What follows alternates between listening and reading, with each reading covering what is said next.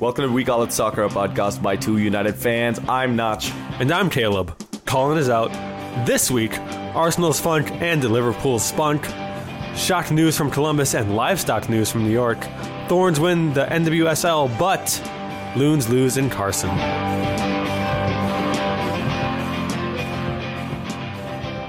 Caleb, your parents are coming into town tomorrow. They are. What kind of preparations have you done? Like, how much have you cleaned your place, put things away? Did I mention I have a hard out at, like, right now to go home and clean my apartment? No, I cleaned the guest room where they're staying last night, and I just have to do the living room and kitchen. Yeah. But also, that's, like, 50% of my apartment is those two rooms. Okay. So it's a lot, but it shouldn't be that bad. Doesn't your dad listen to this? So now he's going to, like, you know, he's going to show up, be really impressed and listen to the podcast and be like, oh, okay. They might listen to this on the drive over. Just that they know that might happen. If they do, it's going to be pretty... So they'll have very high expectations, and they walk in and be like, oh. Yeah, it is spotless. I have no idea if it is or not. It's not yet, as of this recording. My dad's going to be here around Thanksgiving, is what he's saying. And last time my dad was here, he was very... he had one of those, like, well, I'm going to make my son happy by not being very picky. So every time I'd be like, oh, hey, do you want to do this? He'd be like, whatever. Like, I'd be like, dude, just let me impress you with, like, taking you out somewhere. Say, like, yes or no. Just say yes or no. Yeah, let me show you some cool brewery or something. Be excited about something so that I can then make you happy by, like, bringing you that thing. So I'm hoping this time he comes and he's like, you know what I really want? The fall colors. I'd be like, which part of the country still has fall colors? Because we do not. Get in the car, Dad. We're driving 25 hours to Mexico. I think it's going. Yeah, you have to go south. Does Mexico have fall colors? Tweet at us. If you're in Mexico and there are fall colors. You know, I'll just hire a team of people to go, like, leaf by leaf, like, painting orange in some Mexican town. Like, Dad, all this effort just for you. He's like, it's pretty cool. He's just like, not committal. Also, I'm bankrupt now. Can you give me some money? Yeah. So, long story short, I'm going to live with you now again, so clear up my old room. I spent all my money painting a tree orange again. Nah, this is the third time. Right? We can't keep bailing you out like this. Well, listeners, this week I highly suggest you start listening to us at 1.5 pace, because that's the pace at which we're going to record this podcast, I think. We have so much happened in the past 7 days in the soccer world. There was betrayal. There was happiness. There was success. There was failure. We were doing notes and we're like, oh, we did this really fast. And like, oh, I do that. Oh, I do that. And this. And this. Oh, no, this is going to be 2 hours long. Every single league decided basically to have major news, playoffs, championships, upsets. It was a pretty great week. If you're a casual soccer fan, really sucky if you really care about soccer a whole lot, because a lot of bad stuff happened. But let's, speaking of bad stuff happening, let's get to Minnesota United in a segment that we call... Loon Monitoring. Gulp loon monitoring. Yeah, I'm pretty sure it's just loon monitoring. That was a bad cue on that. Bad timing. I just sipped my beer. I try. You know, so our listeners, I don't know if they know, but I'm pretty sure we mentioned that we always have beers around us. We try to keep the gulps off the air and the burps, which you failed at me as I was pouring it into my mouth. So I had to do it quickly. Let's just move on to the game. I'm glad it went that way and not the way out, you know. Although this conversation is much more interesting than the game that the Loons played on Sunday. I was there. I was in LA. Yeah. How was it? How was hanging out with the L.A. Riot Squad? That was fun. They're nice people. I think I got heckled by Angel City Brigade. They were shouting something. I heard Minnesota, like, as I walked by, and it was like really crap banter because I couldn't hear it. Like, yeah. So, I mean, but L.A. Riot Squad, awesome people, swapped scarves. They gave us beer. Their tailgate was awesome. They had tequila there, which plus and minus. That's a first. Best Porta Johns I have seen in the entire world. I saw that on Twitter. You and Colin Solberg were just raving about it. No, legit, like plush, made for royalty. I felt special coming out of that Porta John. Porta Johns for the stars, only in LA or Carson. Whatever. Pretty much, right? So ridiculously hot day. Stood in the stands for 90 minutes.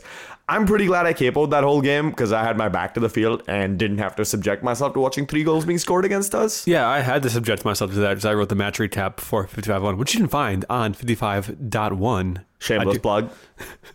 It was a terrible game. And we don't have to talk about the game. L.A. didn't play that well either, but they did capitalize on their chances, and we just didn't play well. You heard it here first, folks. Team that scored 3 goals did not play well. Okay, fine. Let's move on to maybe why Minnesota isn't playing well. Sure. We're just going to roll with that one. Well, one thing about L.A., their second goal, though, first, it was not called a goal, and then later on VAR...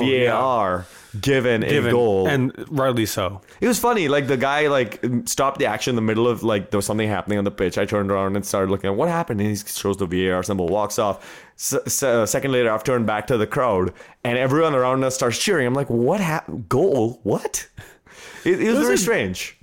Really unorthodox goal from Jonathan DeSantos for his first MLS goal, trying to just barely over Shuttleworth off the crossbar and up and then in, but just didn't know that at first. Probably punted it away, and they continued to play for about 5 seconds, and then ref called it. And finally, just on the Galaxy, I just want to point out their new English signing, Alex Hunter, coming through again, turning around the season for the Galaxy. A little too late this time. Yeah, not in time to take them to the playoffs like he did in FIFA 18. They won't do that objective where you probably did a new haircut or whatever, or a new tattoo. I don't know. Wouldn't that be weird if like your coach was like, "Okay, Giovanni, I need you to get us to the playoffs, otherwise you don't get to change your casual outfit anytime." Or like once they make the playoffs, watch them with like a shears and like a buzzer. And all right, guys, line up. New haircuts for everybody. Okay, everyone who doesn't play FIFA 18 has no idea what we're talking about. What about Minnesota United? I think the whole play for your spots next year isn't working. Was that the objective here? It should have been. I hear Vadim Demidov was really excited to be training on his own somewhere. So in some Nordic country, far away. He I feel like he Instagrams himself making coffee a whole lot, but yeah, I don't actually know if he's training or what he's doing, but I don't know, but it just seems like everyone's trying to do too much.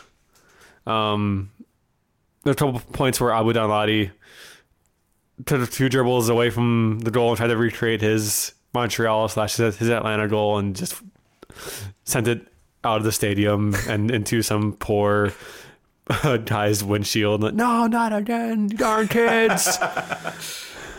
Yeah, and I just feel like there wasn't a lot of teamwork during the play. There was a lot of I'm going to make this lawn marauding run. Mm-hmm. I don't know. I got stopped. I don't know what to do now. And it's just a bunch of that and. I mean, we didn't defend well, obviously, because we didn't see 3 goals. Boxall was out there. And he was. Acquitted himself okay, from what I understand.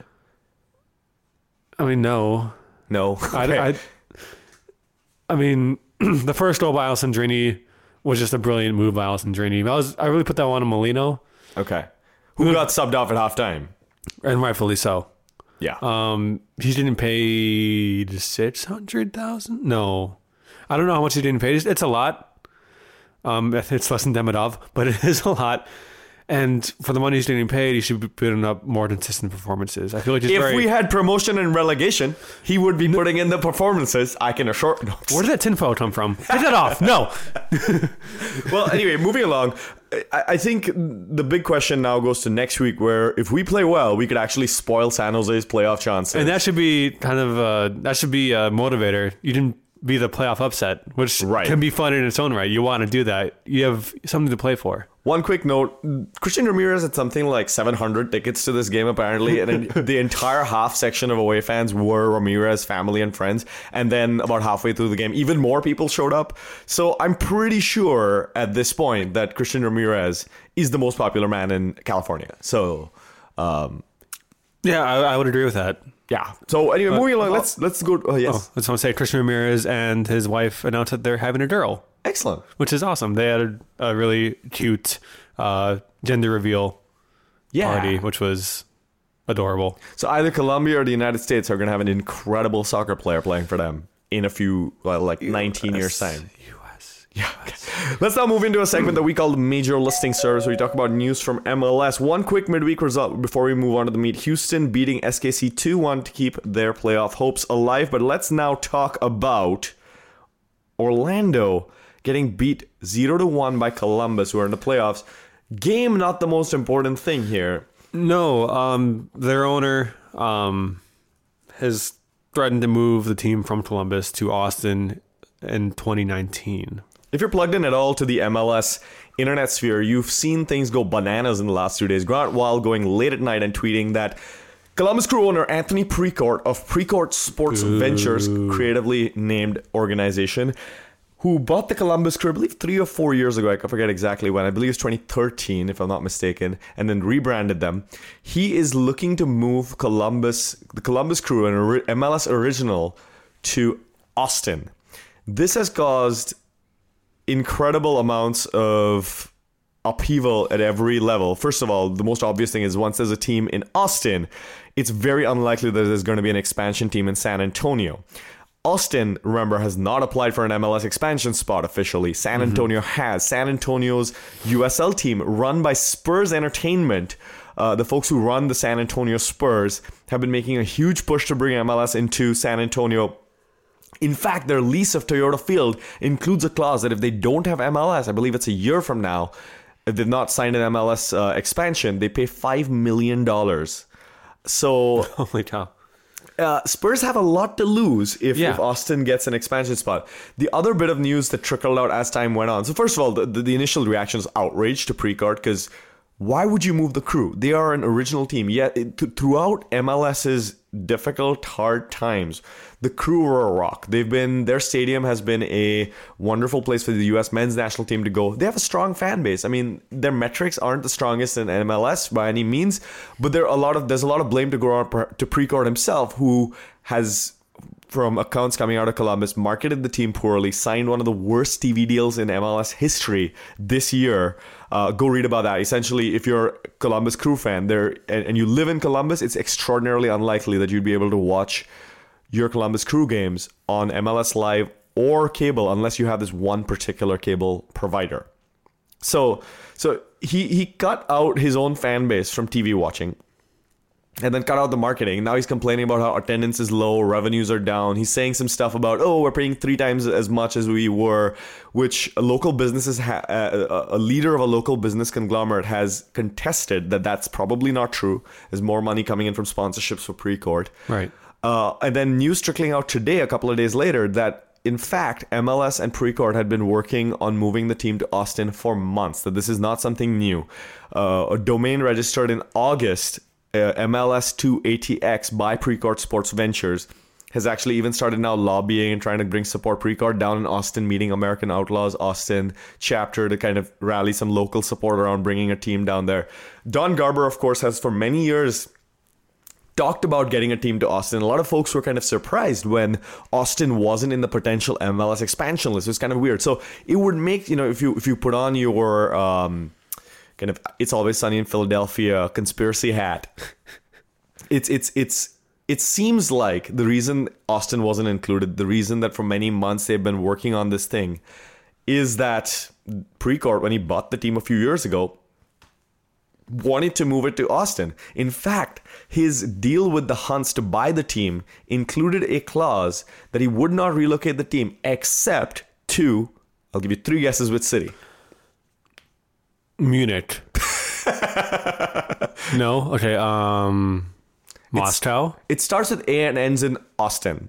So I can't think of any clever answer, so I'm going to go with Austin. Yeah. So this stinks to high heaven. Great piece on 55.1 about why this is bad for the league. Shameless plug. Sorry. Right. Well, I mean, no, West really unloaded, which I really appreciated. Oh, yeah. It's a situation that deserved it. It's kind of a staple in American sports, unfortunately, for teams to move. We just saw last 2 years, 2 NFL teams moved to Los Angeles, the Chargers and the Rams. Stan Kroenke, who owns the Rams, owns the Rapids, who I've seen attendance numbers drop recently. And the Columbus moving to Austin could set a very terrifying precedent for MLS teams and their fans. Colorado can move. Minnesota has a history of teams moving away. North Stars to Dallas, the Lakers to Los Angeles. Hopefully, Minnesota United doesn't join that list, but I mean, we were talking about it before. Bill McGuire is 1980 under. 20 years from now when the stadium is 18 years old. Which is how old Crew Stadium is. Exactly. So very quickly, before you go on with your thought, one thing I want to include is that Precourt mentioning the lack of a downtown Columbus stadium is one of the things that one of the reasons that he wants to move the team. Unlikely that Columbus Crew are going to get a downtown stadium. In fact, MapFree is very close to downtown Columbus, and it opened in 1999. So today it's about 18 years old. Mm-hmm. Sorry, please go on about Minnesota. And so the stadium is would be 18 years, 20 years from now. It's a new Cloud City, 18 years old. Who's to say the new owner isn't to be some owner like Anthony Partort? Who's to say he's not going to be like Kroenke, who's going to look for that next place to move that team to? Is it pronounced Precourt? I have no idea. I don't know how you said it. So I said Precourt because it's P-R-E-C-O-R-U. Okay. You have no idea. In fact, mispronouncing his name at this point, probably the best thing we can do to him. Can we just call him Douche Nozzle? Anthony Douche Nozzle. Right. Yeah, and moving from Columbus to Austin would be moving to a smaller TV market. In Columbus, you have to, for marketing, for sports, you have to fight with the Blue Jackets, who pretty much play in the MLS offseason for the most part, and Ohio State. You have football, really, that's all you have to contend with for Ohio State. Maybe a little bit of March Madness if the basketball team makes it into March, but really you have the whole entire summer to yourselves in Columbus. How you're not capitalizing on that is beyond me. It's true, and I think this is the, you just kind of hit the core here, which is that there just seems to be a lot of mismanagement of the Crew, and there's nothing to say that any team couldn't suffer the same fate in the future. And I'm not saying it'd be malicious. In this case, it does. There have been theories that the Precourt actually sabotaged his own team. I'm not smart enough to tell you whether that's true or not, but I do think that there are bad owners. There are people who screw up, who go into the sports business for the wrong reasons, mess up, and then see it as an easier thing to move their franchise, or maybe another city somewhere else tries to woo you away. It could happen to any team. You mentioned that this has happened a lot in Minnesota, in other NFL, right. NHL a lot. Let's talk about NBA. Stan Kroenke in Colorado. Kroenke, who moved an NFL team just last year, and Colorado today struggling. I mean, this is a chilling thing for MLS fans. And let's remember one thing with NFL or any of these other American sports leagues: you are a fan of a certain franchise, and then you get pissed off with the NASL. You're not gonna go watch football from somewhere else. CFL football, I mean, maybe, but like there isn't a better football league. No. With MLS, you get pissed off with the league, and I've talked at this point to a lot of people from around the country, not just Crew fans, who are really shocked that MLS is seemingly allowing this to happen. Garber saying that while he really doesn't want any teams to relocate, he, you know, would basically not stand in the way of if the owners are okay with this move. So anyway, if that happens to MLS, there are stronger soccer leagues out there. You're watching local soccer because either you like being at soccer games in person where you're buying overpriced food and beverage mostly, paying a lot for merchandise, maybe having a good day out with your family, but that doesn't need to be, you know, season ticket. You can do that once or twice. But if you're there for the soccer, it's the loyalty to your team that's bringing you there. If you suddenly send the message to MLS fans that, hey, your loyalty, you know, you might get your kids into it, but then when they're 15 years old, suddenly their team gets yanked away to a different part of the country because, I'm sorry, that's the way businesses go, blah, blah, blah. You're severing a really important thing that soccer brands in this country require to be most successful. That's one other angle I haven't even thought of until right now. MLS is really the only American sports league that has development academies for younger players that could be uprooted and moved across the country, which other sports leagues don't have, so it adds a whole other wrinkle to it, which makes this whole MLS team, the crew moving, just so much worse. The Crew developmental academy is now in jeopardy. All over. They are a free academy, and it is now in jeopardy. There's serious questions being asked about what's going to happen. So I think both from a standpoint of working with your fans and having goodwill and PR that makes people come to MLS rather than shrug it off. You know, you've been there, I've been there. We've talked to the quote-unquote Euro snobs about how they really should come and watch MLS and how, you know, it's your local team and blah, blah, blah. Suddenly you take away that loyalty. You screw over your developmental players, your local fans. I mean, what's the point anymore? And you're giving ammunition because other countries, there's been a lot of talk about how Mexico has this happen a bit, but there are other countries, the most prominent footballing nations, where this does not happen. So you're just giving ammunition to your haters for no reason. Mm-hmm. You know, Columbus isn't... The team can be successful there. We've seen the turnaround that Chicago had this year in terms of attendance and other metrics. You just need to invest, you need to market it well, and you need to get people into their seats. So this is not something where MLS could not turn Columbus around. Right, and Anthony Dushnazel also announced this right after season ticket sales were... Automatic renewals. Renewals. I believe this is the first year that they had automatic renewals. Once that ran out or ended. Yeah, it was the day after. Wild released this the day after or on the day or the deadline day of automatic season ticket renewals. And also the Crew are in the playoffs. They've clinched, I think, a couple weeks ago. The Tifos, if they did a home game, are going to be... I'm looking forward to them. Yeah, I mean... They should be sending the messages to Pretort. And what a way to screw your own players over. Oh, yeah. Because now they don't have this... all their fans now have this, like, issue with going and supporting them, supporting the team. So now you suddenly created this major problem for your on-field product for no reason when they're in the playoffs, you know? We've talked about how Justin Miram is playing really well this year. It's nuts. I mean, This is one of those things where, you know, I really hope the league is smart and does not do this. We don't need this in American soccer. No. I'll also just throw in one other small thing, which is in this situation, you know, if this was definitely going to happen, you know what my ideal thing would be? If you're definitely going to move the franchise, leave the brand and the awards and everything behind. Oh, yeah. Move them down to USL or something, you know? Like, don't yank away their franchise completely. No, Columbus Crew should still stay. There shouldn't be any Aztec Crew 96 at all. That'd be just a kind of kick in the face to any Columbus Crew fan. If they do move, they should be a completely different brand, starting them fresh. And I, you know, I'm not big on MLS history. I've not read a whole lot about the early days. So I had forgotten that Houston actually took San Jose's titles when San Jose was moved to Houston. Houston has some of those stars above their crest. How stupid is that? Like, to me, that's ridiculous. Nuts. Yeah. You know, so I think mistake was made once before, and it should not be repeated. This does not need to happen. And I hope the league is smart enough to avoid this public relations own goal, to really turn this around and save the Crew. If you're listening to this, I encourage you to write into... Major League Soccer. There's a way to contact the MLS commissioner that's been posted on our MLS on Reddit and Columbus Crew news sources. Write to him. Make your views known, because our voices matter in this. Because, I mean, these teams, they're catering a product to us. And I'm going to say it again. If you don't think this is going to happen to your team, ask Crew fans if they thought, even forget 1 year ago, 10 years ago, if they thought that this could ever happen to them.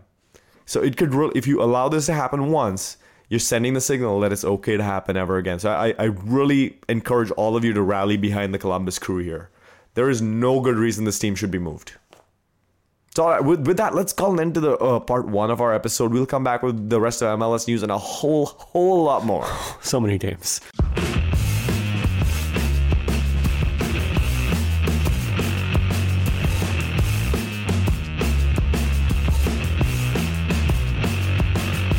Welcome back to We Call It Soccer and your Bonanza episode packed with content. First, the rest of MLS now that we've finished ranting about Columbus. No, but seriously, dudes, save the Crew, okay? Save the Crew. But let's go back to Chicago, who played Philadelphia in Bridgeview and got a 3-2 result.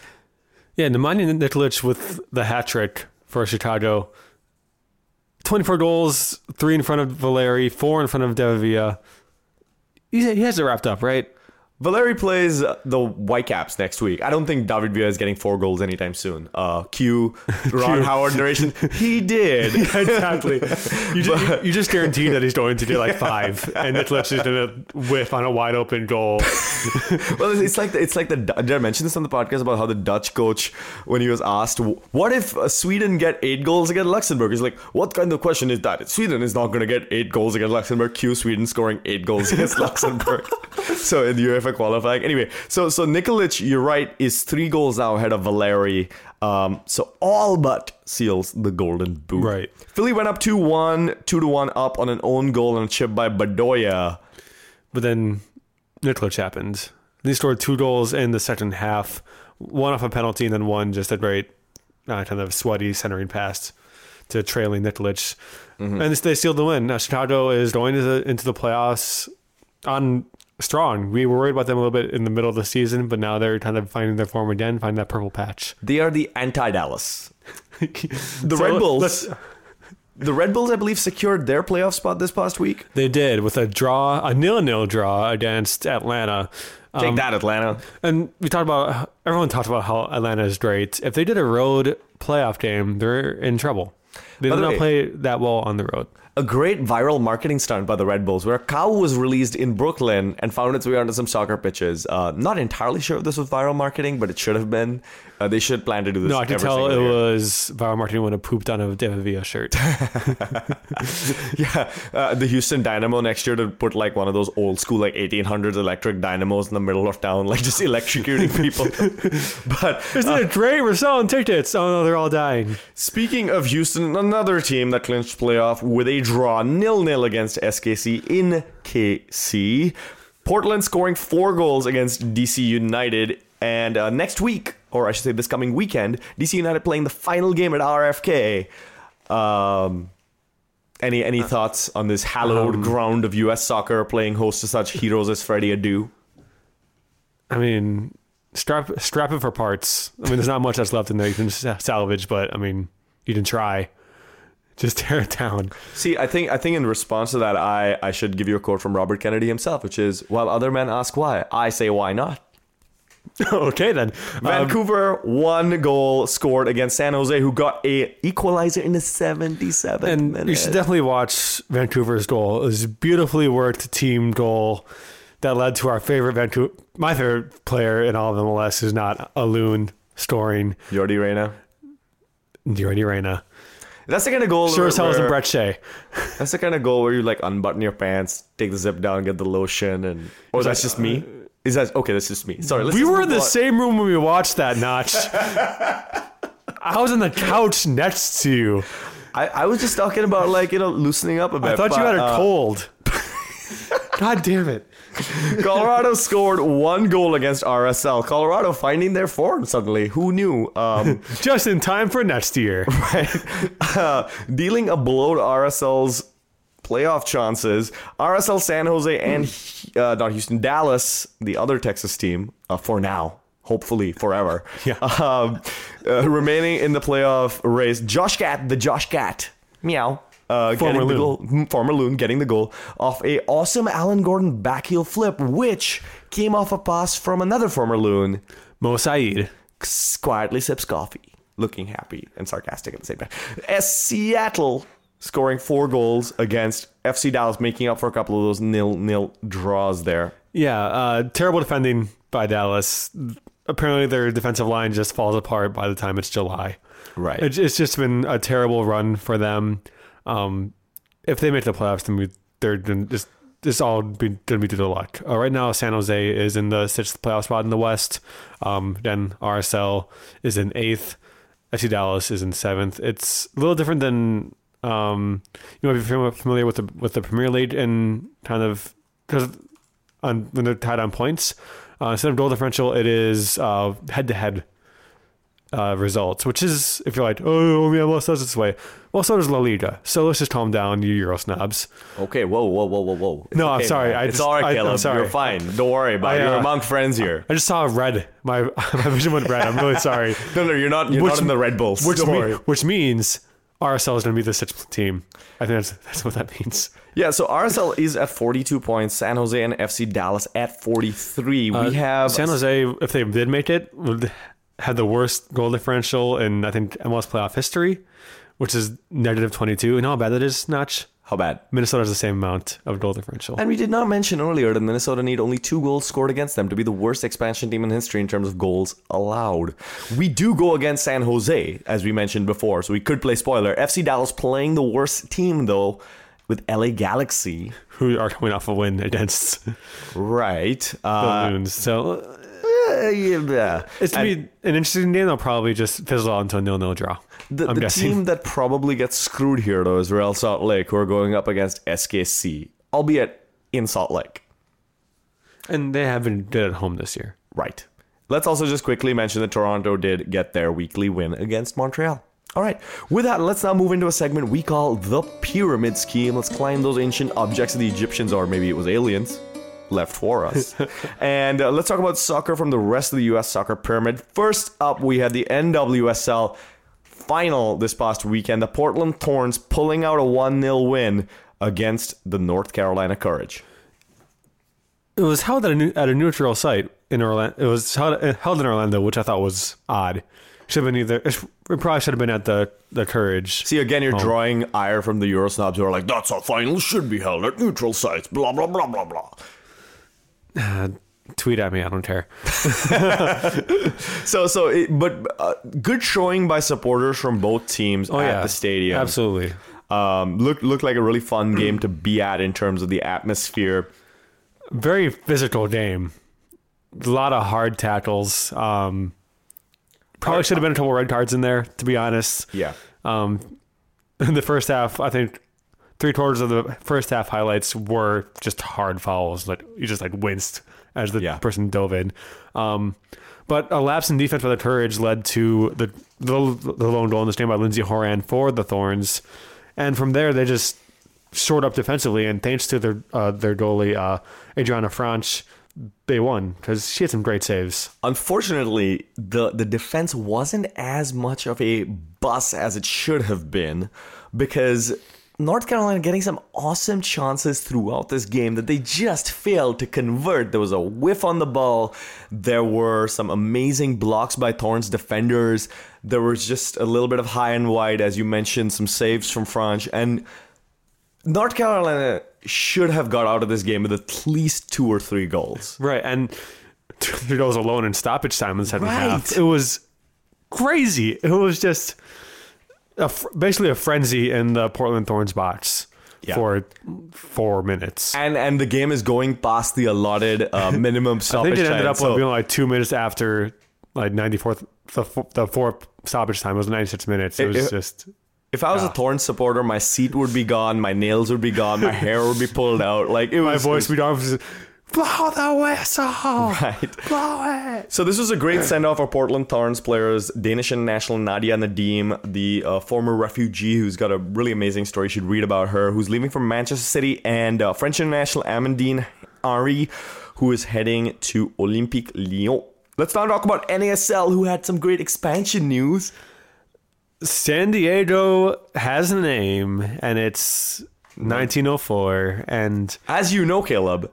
San Diego was founded by the Germans in 1904, and it is it translates into whale vagina. Oh yeah, I knew that in the educational video Anchorman. Yeah, okay, but so I looked into this a little bit. Why is this team called 1904? San Diego NASL's press release says it's because S is the 19th letter of the alphabet, and D is the 4th letter, which calls into question Reno 1868. I don't think there are 68 letters in the alphabet. I think it's an alien. Alphabet, because it is in Reno, kind of Area 51 maybe. And or do they count emoji, when you scroll in the keyboard and you get the emoji? I don't know. Oh, wait, I'm going to check quick. Yeah, okay, do 68, that. 68, eggplant emoji. Those sick bastards. So San Diego's saying it's that, and there's some evidence based on very old internet articles that I found from before Anchorman that suggests it's some sort of obscure gang reference to San Francisco, or San Diego, Which wouldn't be good. No. Also, if it is the whole... 19th letter, 4th letter. It's a horrible cipher. We figured that out immediately. Come on. Why did anyone Google this and they figure out, you know, it's a joke at Antringer, man. We are going to get screwed with this the minute we release it. Anyway, whatever. We'll see what happens with this team. It just, name is weird. Speaking of weird names, Deltas are very likely through to the NASL championships. Which is bonkers after their spring season. Which is bonkers considering they gave away all their merchandise for free. Or are at this next game that's coming up. Now, should we be worried about the Deltas being No. Every soccer team in this country that's doing excellently and very well gives away all of its merchandise for free. So Miami obviously have booked their ticket by winning the spring season, but they are tied currently for the fall title as well with the Deltas. The other teams in the playoff race for NASL are Jacksonville, the Cosmos, and North Carolina, Texas Ranger. USL playoff news. Basically just the matchups for the first round have been announced. I'll just show them really quickly. You know what? We should keep moving on. Folks can go check these out online. They're very exciting. Is there this weekend, Friday and Saturday. Why don't you point out your one in each conference that you're excited about? I'm excited about in the Eastern Conference, Tampa Bay Rowdies versus FC Cincinnati, the U.S. Cup Darlings versus kind of our, I don't know. I've been cheering for the Rowdies in the USL this year just as... Dan and Matt NASL love the Unsubstitutes podcast, podcast, and kind of just just cheer for him. Damien Lowe used to be there.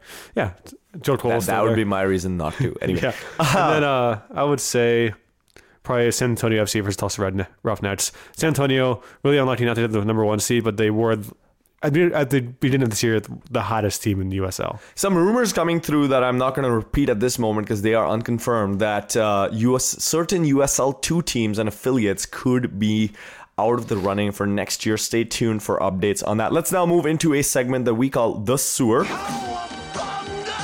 In the sewer segment, we talk about the United States Ninja Turtles. The first in senior team news, Bruce Arena out as men's national team coach, surprise. Sunil Gulati is not surprise as president. Yeah, and he seemed to kind of deflect all of the blame and said, we're doing great things here. No, you're not. You didn't qualify for the World Cup. Please leave now. Thank you. I enjoyed how Bruce Arena said developmental is not the federation's problem, and Gulati in this phone call said development is the federation's problem.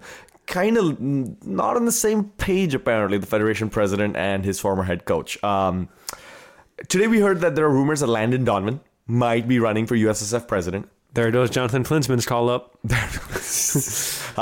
His phone, he didn't know until his phone told him. Eric Winalda also in the running. I would like that to happen just for the fireworks that would be involved. So many fireworks. And kind of a weird rumor that's been popping up a couple of days ago. Big Sam. For U.S. men's national team coach. Yep. There were some people over 55.1 Twitter joking about it, and then it became real. I mean, you know, I'm not going to dignify that with a conversation right now until it becomes much more serious. Yeah, so, exactly. But one of the problems that was pointed to this week is the USSF presidential post is not a paid position, which makes the fact that most people who are informed in the soccer world, guess what? They don't make a lot of money and they're not in a position to quit their jobs to take the Federation presidential post. Guys like Kyle Martino, who was rumored to be in the running, had to bow out for such reasons. Right. So, things not really looking very optimistic from the Federation standpoint at the moment. Things that are looking good, though. U17 World Cup, the Baby Nats. The future is bright. It is. Except for that one game they played, the final group game against Colombia. They lost to Colombia 3-1. But let's move on to the knockout round. Yeah. Where the U.S. won 5-0 against Paraguay. Hat-trick from Tim Way. Just brilliant second goal from out of the box. Two goals, one from Andrew Carlton and one from Josh Sargent. Just kind of just tore apart the Paraguay defense, and they play England this Saturday at 9:30 in the quarterfinals. Tim's father, George, former Liberian player of the Premier League and other former Ballon d'Or winner. Yes, other such prominent achievements, is now likely to be Liberian president. I believe they might actually have a runoff there happening, but there's some weird stuff going on. Go read about it if you want.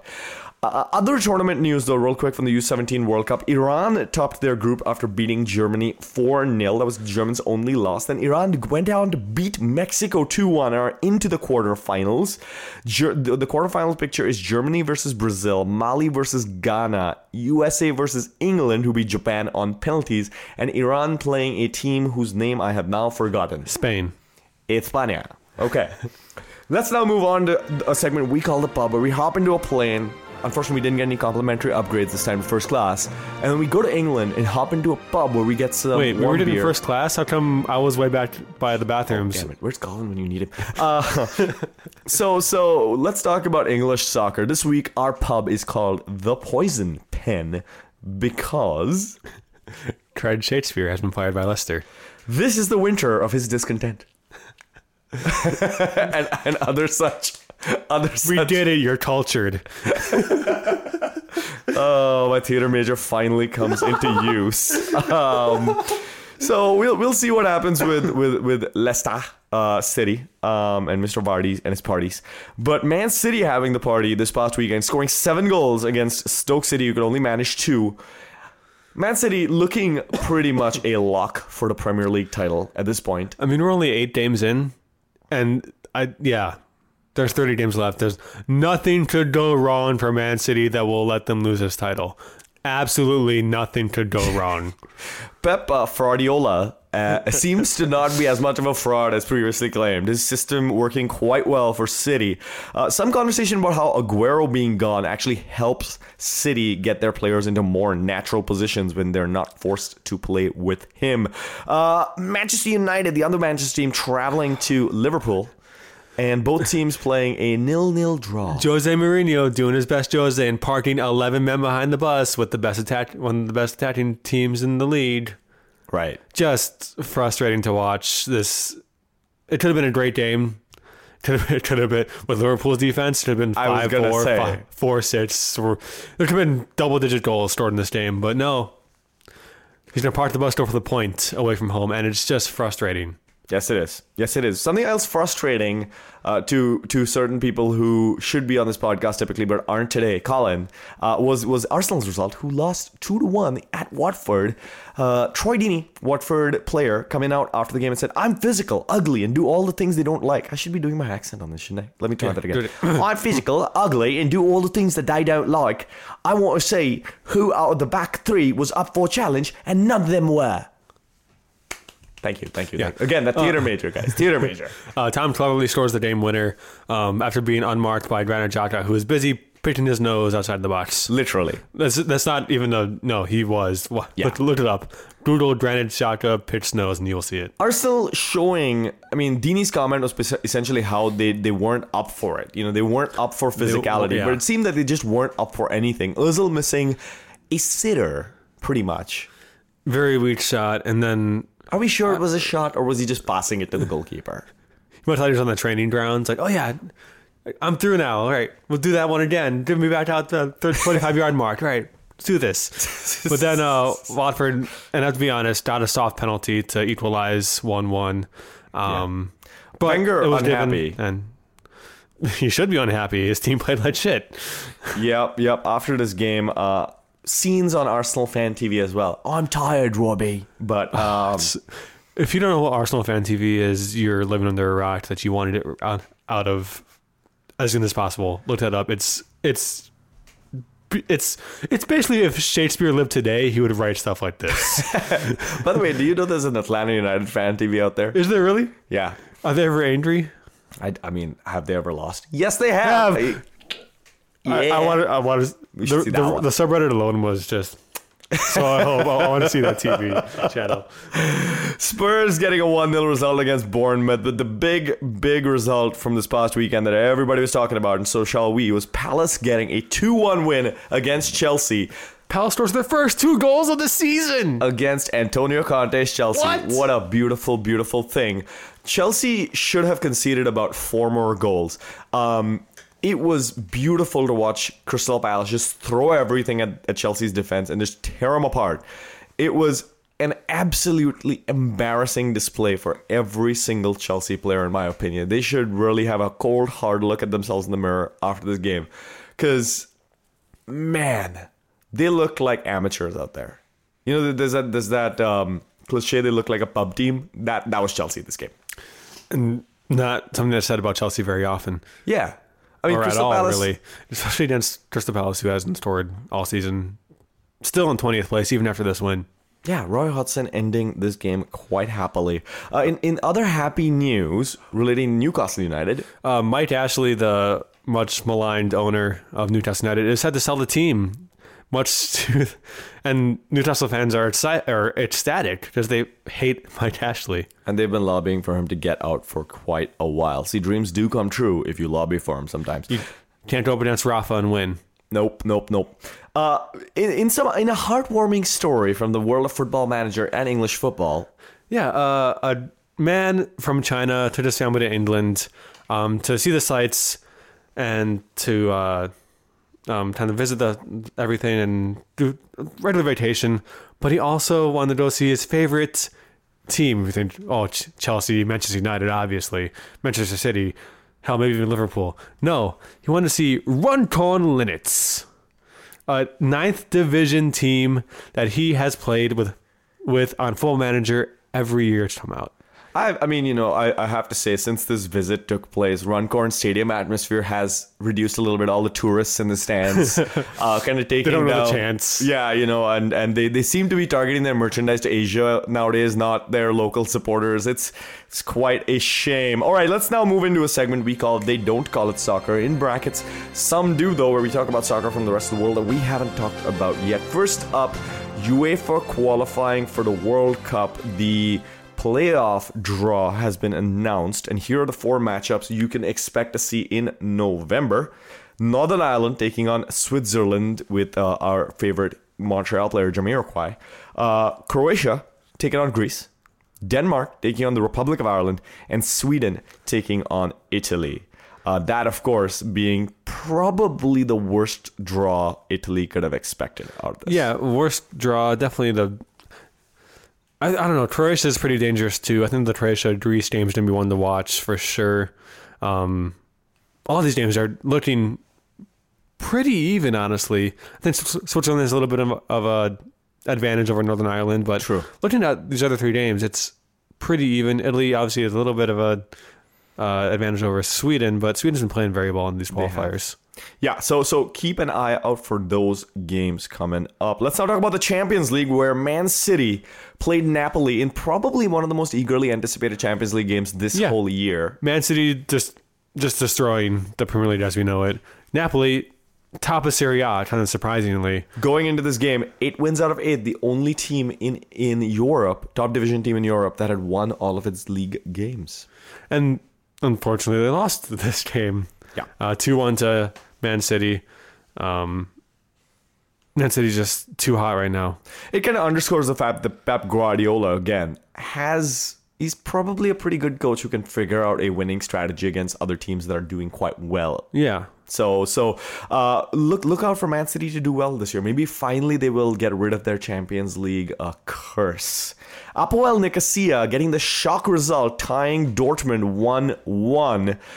Dortmund are having a terrible Champions League season so far with 2 losses and now this draw. They had previously lost 3-1 to both Real Madrid and Spurs. And very likely to end up in the Europa League. Yeah, they're third place right now with Tottenham playing like they are in the Champions League and Real Madrid in front of you. It's going to be a tall mountain to climb. So maybe we see Pulisic destroying Colin's Europa League dreams. Yeah. So we shall see. The one year they don't get Bayern Munich in the quarterfinal, in the knockout rounds, they did Dortmund. Oh, that'd be great. Karabag getting another shock. This was, I mean, pretty much Champions League week for shock results from little teams. Karabag, the little brother of energy drink Carabao, located in Azerbaijan, tying Atletico Madrid 0-0. Griezmann and Carrasco both missed. Sitters, pretty much. They're in 1-on-1 with the goalkeeper and they missed, or drew a save out of the goalkeeper. Really good chance of the ship and put it away. The striker for Karabag, Dino, I'm not sure how to say his last name. It's Ndlovu. I don't. Ndlovu. Gets a second yellow for diving in the box. So I think the last 15 or so minutes, They play with a man down. Atletico can't get the game winner. I mean, they had all drinking Carabao, so they were all really like, probably the best result in the team's history. Honestly, don't have been the third best team in Spain who have won the Champions League before, and I don't know. I mean, you can imagine, right? You're a little team somewhere, and then suddenly these huge, like, world-famous teams come, and you get a result. I mean, remember how we were against Swansea? I mean, yeah. So that was a game that didn't even matter. That was a game that didn't even matter. Real Madrid tying Spurs 1-1 at the Bernabeu. Oh, my God. Real Madrid in crisis. No, not really. It was a great game to watch. Back and forth pretty much the entire game. Both keepers came up huge, Keylor Navas and Hugo Lloris, just keeping it equal at one apiece. Can't wait for the leg at Wembley. Yeah. Chelsea tying Roma 3-3 in yet another shock result, unless you've been following Serie A, in which case maybe you've been seeing Roma do pretty well. Yeah, Roma's doing pretty well. Chelsea coming off that kind of dip in form against Crystal Palace. Maybe this one could have been expected. The Hodgson curse. Usually that's on his own team. But if you want to watch anything about this from this game, watch Edin Dzeko's first goal, Roma's second goal. Great volley by him. Weird subs for Conte. Yeah, he seems to be doing this quite a lot. It's kind of perplexing, but it did work out for him. He did, however, take off Eden Hazard in the 80th minute. Hazard going on 2 goals, going on a hat trick, and it's like, why would you? I mean, he does get gassed, so I guess I get it, but still, when he's on 2 goals, that's puts it even more in the question. It's just not a good move. It's one to my favorite result of this week so far. Maribor 0, Liverpool 7. The Ox. It's a football score. We milked the ox for a goal. I'm sorry I said that out loud. No, we're not editing that out. We're not editing that out. That is staying in. I've now made 2. That is staying in. but the Ox, Alexander Chamberlain, scored his first goal for the Reds since moving him from Arsenal and bringing his Arsenal funk over. bringing the form down. So that's the difference today. We don't have Arsenal funk. I'm sorry, Colin. I love you. Miss you, Colin. Hope you're having fun at your concert or whatever. This is what happens when you leave. I'm going to have a black eye next Wednesday, basically, after we record the next pod. The biggest away win for Liverpool in Champions League history. It ends a five-game winless streak in the Champions League for Liverpool, and after 3 rounds in the group stages, every English team is on top of their group in the Champions League. It's coming home, boys. Okay, really quick for Liga, French Liga. Watch Benjamin Gino's amazing volley for Dijon against PSG. Go make sure to watch this goal. Incredible. I mean, I talked about goals that make you lose in your pants. That's when I left the room. I was like, I'm out of here. Unfortunately, PSG, of course, still went. Boo, you ruined everything. Win the game. Okay, moving along to Bundesliga, where Dortmund are keeping things interesting for Bayern, who got their first win under Jupp Heynckes this week by scoring 5 goals against SC Freiburg. The boys are back, suffice it to say. But Dortmund losing to RB Leipzig. Dortmund losing, but still remaining top of the Bundesliga. By 2 points. Leipzig in third. Yeah, Leipzig in third. 2 red cards, 1 for each team in this game. Both come off of penalties after VAR. I didn't know that the Bundesliga used VAR until we watched the highlights for this game. Yeah, so that's interesting, and I want to know your thoughts on that. So tweet at us. CONCACAF playoffs qualifier should probably have this. Okay, probably. Let's move on now to Serie A, where we had the Milan derby this past week, where Inter got a 3-2 result against AC Milan. This was essentially, as you put it, Montreal versus Atlanta. Yeah, blue and black stripes versus red and black stripes. Right. Inter had a bald guy. Is that Leroy Sané? No, it's not Leroy Sané. There was an AC Milan player who climbed up on a flaming thing and almost got burned. Okay, no, that did not happen. Icardi getting a hat trick. Mauro Icardi And then doing the Messi celebration where he takes off his jersey and holds it up in front of the fans. I've seen about 3 people do that this year, including Ronaldo, as a response to Messi. Yeah, Messi started it. No one would have done it without Messi doing it. So it's Messi's celebration. Okay. But also, this game, just watching the highlights, made me want to watch more Serie A. It was so intense, just this one derby. Generally this year, I've heard reports that Serie A is a much more... I don't think competitive is the right word. There's just a lot happening. There's a lot of storylines and narratives in Serie A this year. When you look at the table, it goes Napoli, Inter, Lazio, Juventus in 4th, Lazio in 5th, and then you got to go all the way down to 10th to find Milan, who bought an entirely new lineup this summer. Roma's in 5th. You said Lazio's in 3rd, but then you said they're also in 5th, but they're in 3rd. Roma, that's right. Roma's, yeah, they're in the same city. Please don't kill me for confusing the two. No, yeah, please no.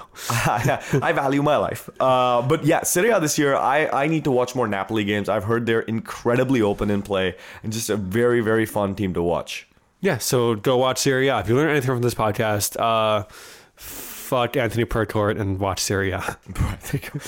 Two good lessons for your life.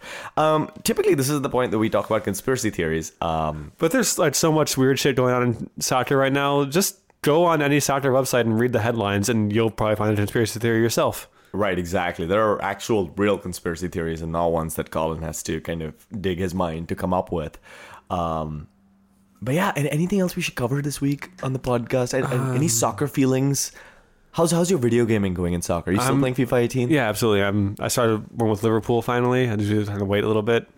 Until I got a win. Yeah, exactly. Oh, I have to play again. And it's a lot of fun. Is Jurgen Klopp in the game? Like, do you see his face? Not when you replace him as Liverpool manager. Oh, you can't play as Klopp. No, you can't, which I would if I was Liverpool manager. Okay. But I'm also the U.S. men's national team coach, and Christian has 2 goals in 2 games for the U.S. men's national team, so that's cool. Obviously, you should be appointed ahead of Big Sam. I'm still playing Journey mode, so spoilers. Alex Hunter has now been signed to Bayern Munich, where Carlo Ancelotti shows him after the press. Awkward. So basically, Journey mode in FIFA 18, you guys really screwed up the bets you made on things. So anyway, I'm still playing FIFA 18 a little bit. It's fun. Yeah, it's a fun game. I really enjoy the mechanics. Again, it's a lot harder, I think. They had a major patch, though, that changed the entire gameplay. Did you notice? Yeah, I played a lot worse. I finally figured out how to play just the old patch, or the old game, and then the new patch, and I lost to Burnley with Liverpool, so that happened. Are there any mobile soccer games that you enjoy? I think it's Soccer Hero. Okay, I would love to hear, listeners, your recommendations for mobile soccer games. I got Android. It's Score Hero. Score Hero. I think I've played Score Hero. That's the one where you make you just finish the goals, right? It's basically like Candy Crush, but for soccer, and you have to do these different situations and score a goal or an assist or whatever, and it's a certain amount of stars. It's kind of cool. You can track your career, right? I have played that one. That was fun. I actually played that one shortly after the World Cup 2014. So you got to play the World Cup matches. So you got to do Van Persie's diving header and stuff. So it's fun. But I have this game called FC Pro, which is basically a very, very, very simplified fictional version of Football Manager, where you simulate all the matches, and mechanics are very simple. It's basically a game to play when you're stuck somewhere for 3 hours, on a plane without an internet connection. But if you have other recommendations for soccer games on Android that have a balance between learning how long it takes to play and how much fun they are, let us know. And you can tweet those at TWO United Fans, which is my Twitter handle. Caleb, where can the good people find you? I'm at kolson716. I also write for 55.1, and check out my match recap of the LA game, my last match recap of the season. I don't know why you'd want to read it. Yeah, why you'd want to read it, though. It's a kind of a downer because we sucked. Yeah. Thanks to Eric Anderson and the Tectonics for letting us use their song "Lustless" as our theme song. I can check them out around the cities. They have a show in November at the Kitty Cat Club, I believe. Yeah. I'll have more details on that next week. If you want to tap into the Arsenal funk and you haven't. you haven't got enough with Arsenal Fan TV, do go find Colin at The Attachment on Twitter. You can find this podcast on fine podcast providers everywhere, of course, and 55.1.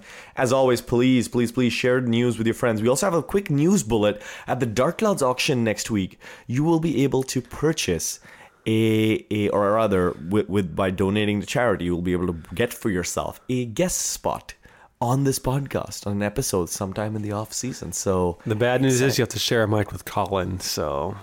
I'm calling that right now. He's not here. I'm calling my own mic. We can get a fourth mic.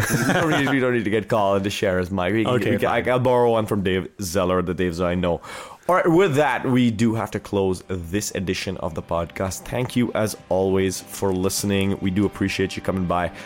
Wait for us next Tuesday night or Wednesday morning when the next episode of We Call It Soccer will come your way. Goodbye, everyone. Save the crew.